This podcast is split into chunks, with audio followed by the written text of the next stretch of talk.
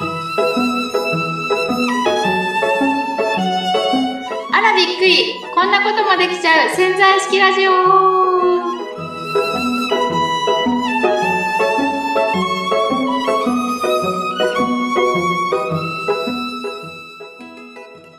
ダイニングコンサルタントの仕事をしてるって僕言ってたと思うんですけど、はい。よくお客さんのテーブルを作ったりとかって仕事もあるんですね。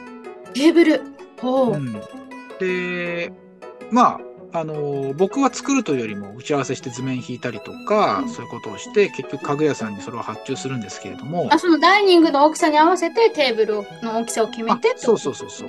うんするんですけどあのあるお客さんのとこにまあ家具屋さんとね一緒にテーブルを収めに。はい。もう出来上がったテーブルを収めに。うん。そしたらですね、えー、めちゃめちゃ大きいんですよ。え？あれ？テーブルが？大きいよと。えテーブルが大きかったの？うん、大きいよねって言ったら、いやいや、だってこの大きさでしょって家具屋さんは言うわけですはい。よ。で、オーナーさんは、確かに黒尾さん、これこの間の打ち合わせしたのよりもちょっと大きいですよね。うん。って言ってうん、いろいろ僕が考えを巡らせた結果うん、テーブルの打ち合わせの時にうん、僕ねうん、家具屋さんがいたって思い込んじゃってたんですそのう大きさをどうするかっていうのを決めるときによ。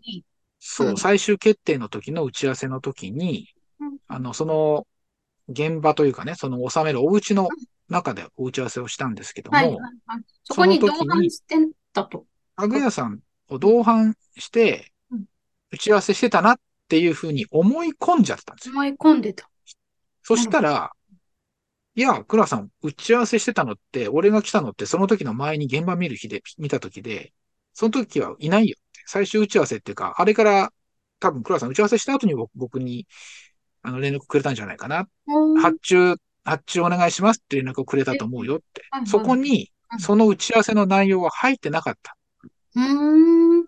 もうまさに思い込んじゃってて、え、ああ、なるほどと。まあ、結果ね、テーブルは作り直すことになるんですけれども、まあ、それはこっちの店だからしょうがないんですけども、うん。そこのとこを言いたいんじゃなくて、人って思い込んじゃったら、うん。あの、そこを外すのって本当に別のきっかけがないと無理で、そうですね。もう、思い込んじゃったらもう、それが事実なんですよ。そうですよ。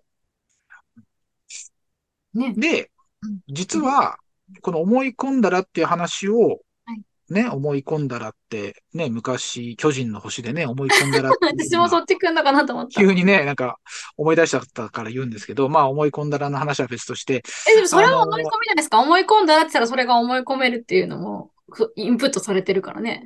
それもある種の思い込み。だから思い込めちゃったらいいと思うんですね。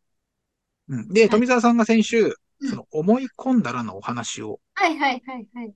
してくれて、あの、はい思い込めば、思い込ん、思い込めとか潜在的なイメージをしっかり持てば、はい。あの、相手は、その持ったイメージに近づいていくっていう話をしてくれました。はい。まあ、先週は、私は夫に対して、まあ、夫は気難しい人だっていうイメージを、まあ、7年前ぐらいの対象の時は持っていたけれども、そこから、まあ、夫は話のわかる優しい人だっていうふうに、そのイメージを変えたことによって、夫は、そう、そういうふうな人になってったっていう、そういう思い込みの話しましたね、私、前回。うん。そうですね。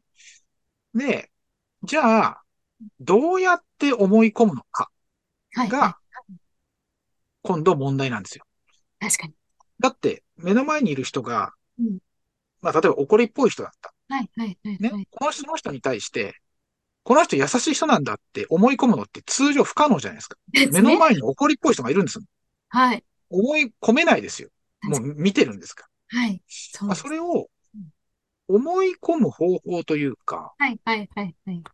思い、まあ脳にこう潜在的に焼き付ける方法を多分皆さん知りたいと思ってると思うんですよね。はい、はい、はい。なるほどねうん。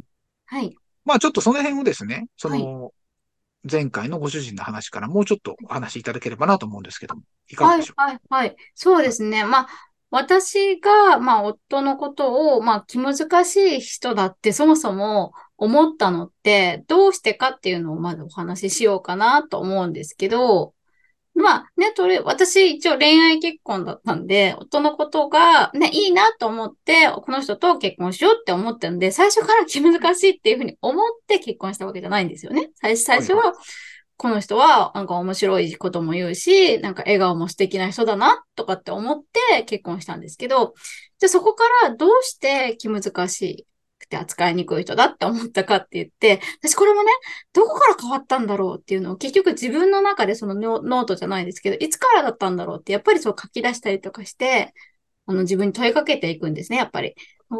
まあ、いつからそういうふうに思い込んだんだろうかって思って気難しい人って。で、それでいろいろ考えていったところ、なんかあの、夫のお父さんが、まあ、夫が多分夫の、お父さんの言うこととかを、やっぱり自分がすごくある人なんで聞かなかったりとかしてるから、お父さんは自分の息子にた、まあ、夫のことですけど、に対して気難しくて自分の思い通りにならないから扱いにくいって思ってたですよ。で、私に、その、結婚して間もなくぐらいに、なんか久井さんは、すごい、ね、すごい大変でしょって、あの子、ね、気難しくて、扱いにくくてって言われたことがあったって。はいはいうん、で、そうで、そうかなって最初のうちは思ったんですけど、何回か言われるうちに、で、たまたまそういうふうに言われた時に、多分夫が何かの態度で私に多分なんか、なんか態度取ったんでしょうね。それ、まあ何だったか覚えてない。ね。それから私の中でもだんだんこの人は気難しくて扱いにくい人だっていうのができてったってことです、それで。うん。うん。はい。それはまあ、ね、言われたことと事実が合致しちゃうから。そう、合致しちゃって、そうやって信じ込んじゃったんですね、まず。うん、で、で、じゃあそこでどうやって変えていったかっていうやつなんですけど、で、でもそういうふうに思い込んだだけであって、でもそれはお父さんの見方だよねって思ったんですね、私。お父さんはそう見てるけれども、うん、私はじゃあどう見ようかって思って、うん、で、やっぱり最初にね、まあ恋愛結婚で結婚したし、まあ子供たちが大きくなってもずっと一緒にいるよう、いいたいから、じゃあ夫に対して好きとか、ね、好意的なイメージを持つ、そういうふうにしたいなと思ったんですね。夫に対して。じゃあそういうふうにするためには、でもしようと思ったんですけど、やっぱり私もそこ抵抗があったんですよ。それ無理無理と思ったんです。もう結婚して20年以上経つんで、そんな風に思えるわけないじゃんっていう、やっぱり反発の心が湧き上がったんですよ。うん。うんで、じゃあ、私がそういうふうに思ってるんだったら、じゃあどこの場面が許せないと思ってるのかっていうのを自分に問いかけたんですよ。要は過去にいろんな結婚して20年、まあ子育ても子供2人育てていろんな出来事があって、どこが許せないと思ってんの？自分に。と思って自分に聞いてみたんですね。やっぱ結構私はそうやってノートで検証するように結構自分に問いかけるので、そうすると出てくるんですよ、やっぱり。あ、じゃあここだよっていうことを、で思い出したのが あの、息子が生まれた時の出来事を思い出したんですね、そこで。はい。で、息子が生まれて生後2ヶ月の時に、なんかその RS ウイルスっていう、そのウイルス性の風邪になって、で、入院したことがあったんですね。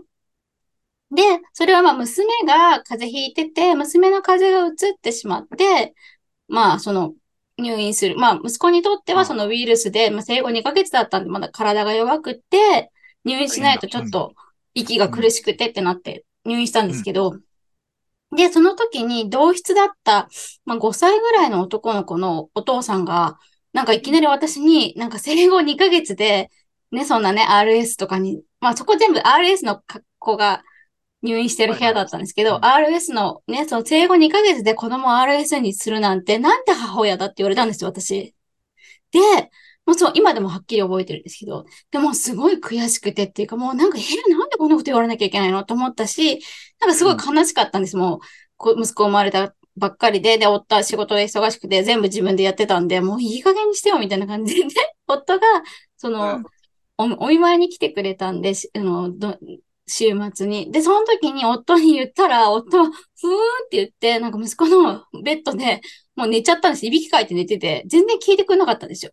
で、そこの場面が思い出して、もうこんな人は何よみたいな、子供が大きくなったら絶対別れてやるみたいな感情が、そこを思い出して出てきたんですよ。ああ、これだなと思ったんですよ。私が夫を許せないのは、好きだと思うのを絶対拒否してる出来事は、そこなんだって思い出して、でも、ここを、じゃあ、どうやったら許せるんだろうかっていうのを、すごく考えたんですね。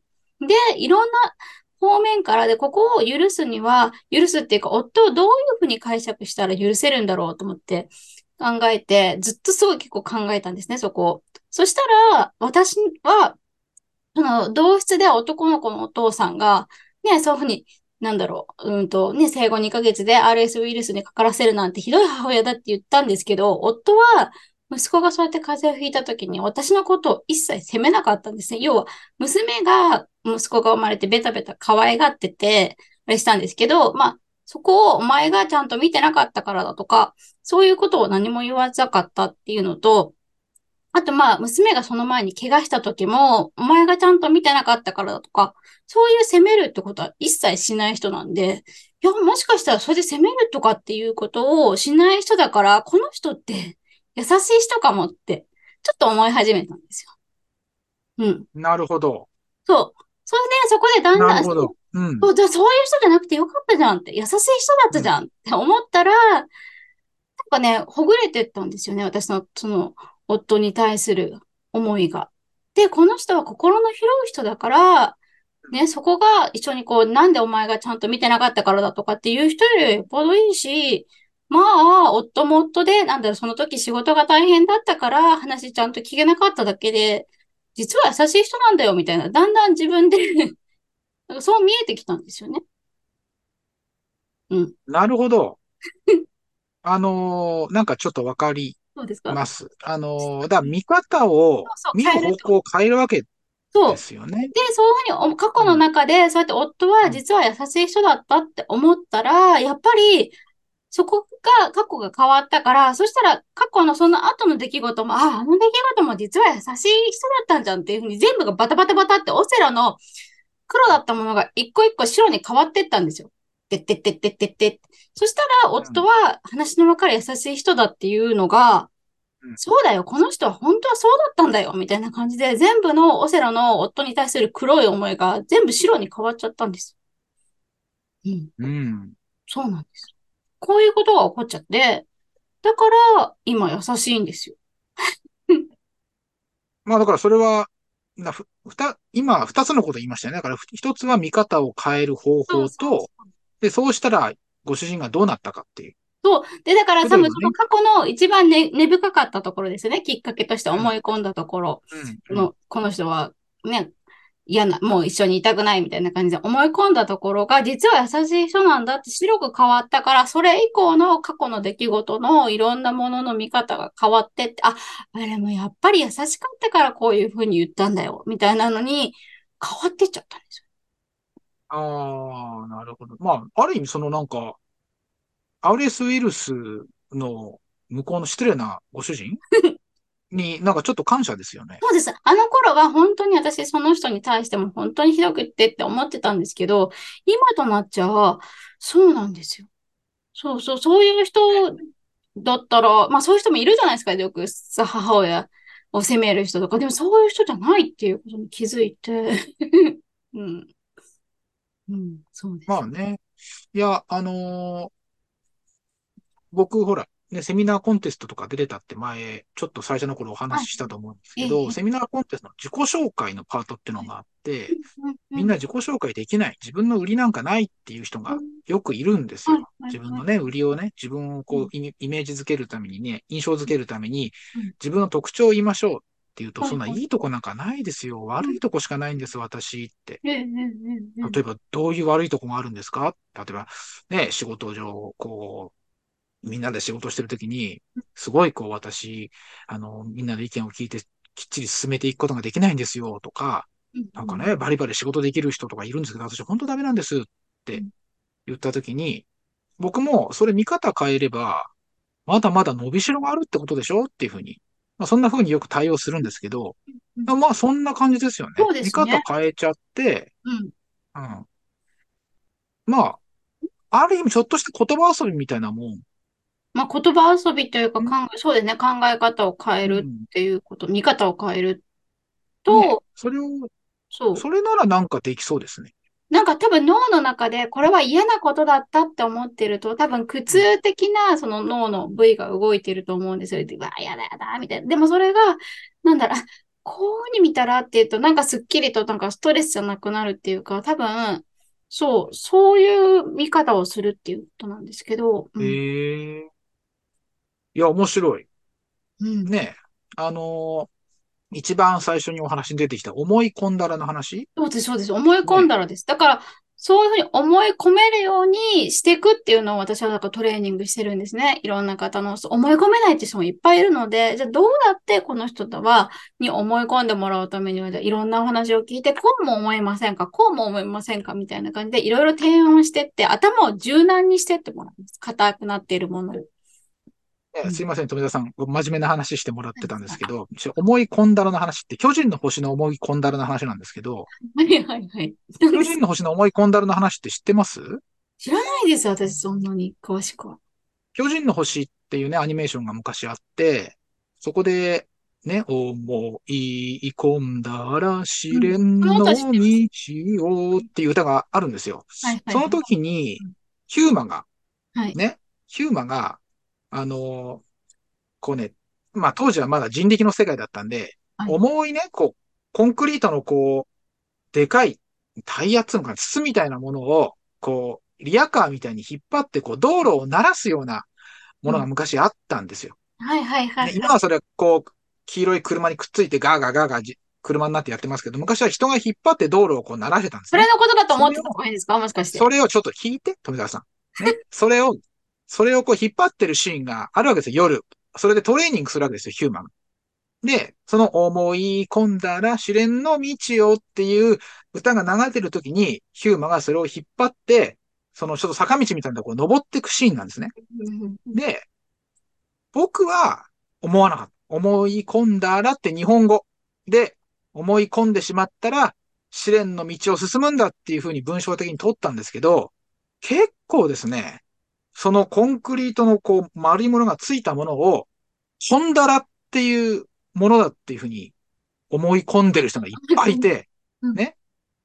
思い、あの、子供だから、子供の番組だからね、思いもね、ひらがなでこう歌詞が出てくるんですよ。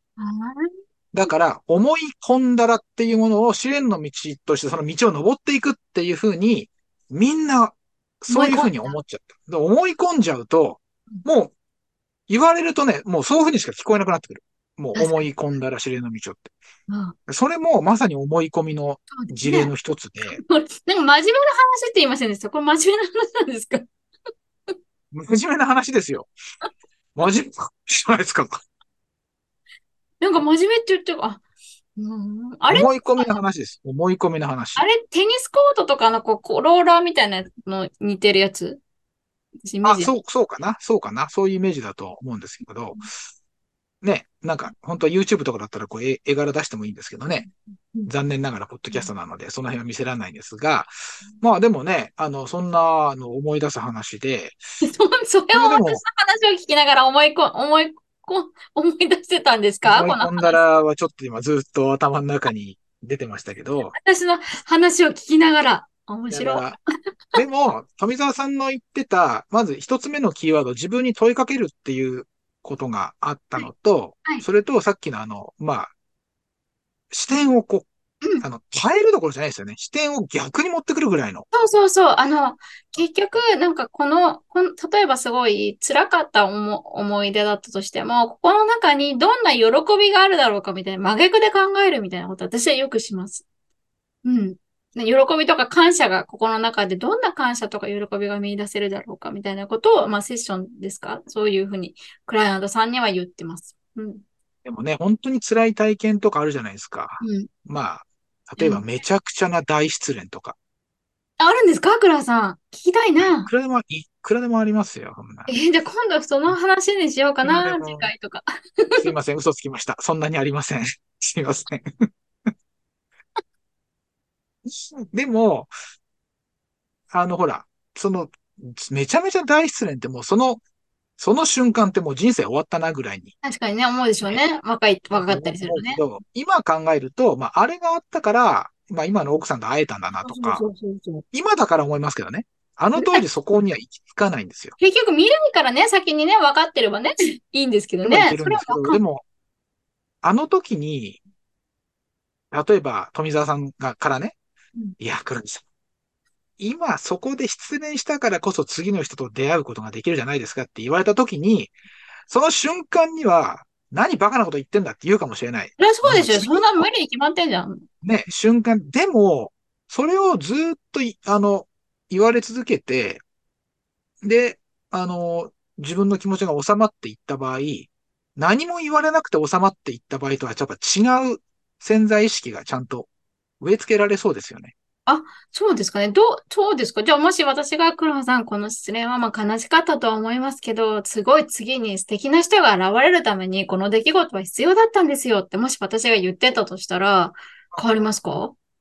いや、あの、その、失恋直後だったら、そんなこと言ったってもうこの気持ちはって言ってると思います。うん。でも、結局失恋って癒癒されていくじゃないですか、日々。ね。うん。いろんな出来事が重なってきて。はいはいはいはい。その中に富澤さんのその一言があれば、いあの、終わ、失恋した後にの、自分の気持ちの中に残っていくことがそれになると思うんです。多分そうですよね。辛いだけじゃなくて、いや、この経験が次の出会いにつながるためなんだって。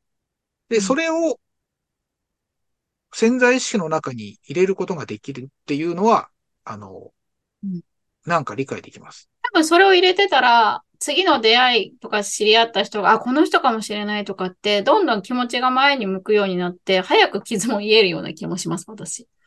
傷も癒えるし、多分次の出会いがだから来るわけなんでしょ？そうです、そうです。だって、だってそ、そのためなんですよっていうのを、多分、そう、辛い時ほど、ポロッと多分洗脳みたいな感じで入っちゃえば、クラさんの中に。そしたら、そうなんだ、そうなんだって、うん、って思うから、だんだん思い、そこも思い込んじゃうと思うんですよ、きっと。そっか、これは今辛いけど、新しい出会いのために必要だったんだって思い込んじゃったら、新しい出会いに向向かっていくんで、潜在意識は。うん。なるほど。いや、なんかちょっと話盛り上がってきちゃったんですけど、もう今日時間なんですよね。もうこれで、今回はね、これで、前回ので続きでこんな感じで終わりっていう危か、なくね、危なく僕の失恋話を引き出されちゃうんじゃないかと思ったんですけど、残念ながら今日はちょっとね、時間切れということで、次回に持ってきます？次回はってことでやりますか？あのまあ話し始めは僕が担当するので、うん。はい。はい。気が向いたら？はい。まあでもね、今日話聞いたね、まず自分に問いかけてみるっていうことと、あのね、本当視点をね、あの180度変えてみて、うんあの自分をね、見つめ直す。まあ逆にね、人からそれをね、やってもらったりなんていうことが、まあ潜在意識として植え付けて、で、その後に、まあ新たな展開にね、持っていくっていう方法だっていうのをちょっと、あのーまあ僕の意識が少し変わった気がします。すごい今日は、あの、いい僕が学びを得たなというふうになんか褒めても。らいましたね、珍はい、しく。ありがとうございました。はい。はい、じゃあもう本当今日時間がありますので、富澤さん、ちょっと急ぎですけど、今日の富澤さんからの学びの一言お願いします。はい。あの、やっぱり、あの、周りにね、なんか、なんか出来事があった時、周りに意見を求めるのもいいんですけど、まず自分にこれってどうして起こったんだろうみたいな、自分に問いかけるっていう習慣を持っていただきたいなと思います。潜在意識を活用していくんであれば。はい。それが今日の一言です。ありがとうございます。富澤さんね、あのー視聴者からですね、えー今日の一言が長いっていつも言われる。なので、何かピシッと一言にまとめて、次回から、でね、ちょっとなんか言いた考えていただければな？はい、と 思います。はい。じゃあ、えー今日はですね、この辺で終わりたいと思います。また来週お会いしましょう。また来週ありがとうございました。バイバイ。ありがとうございました。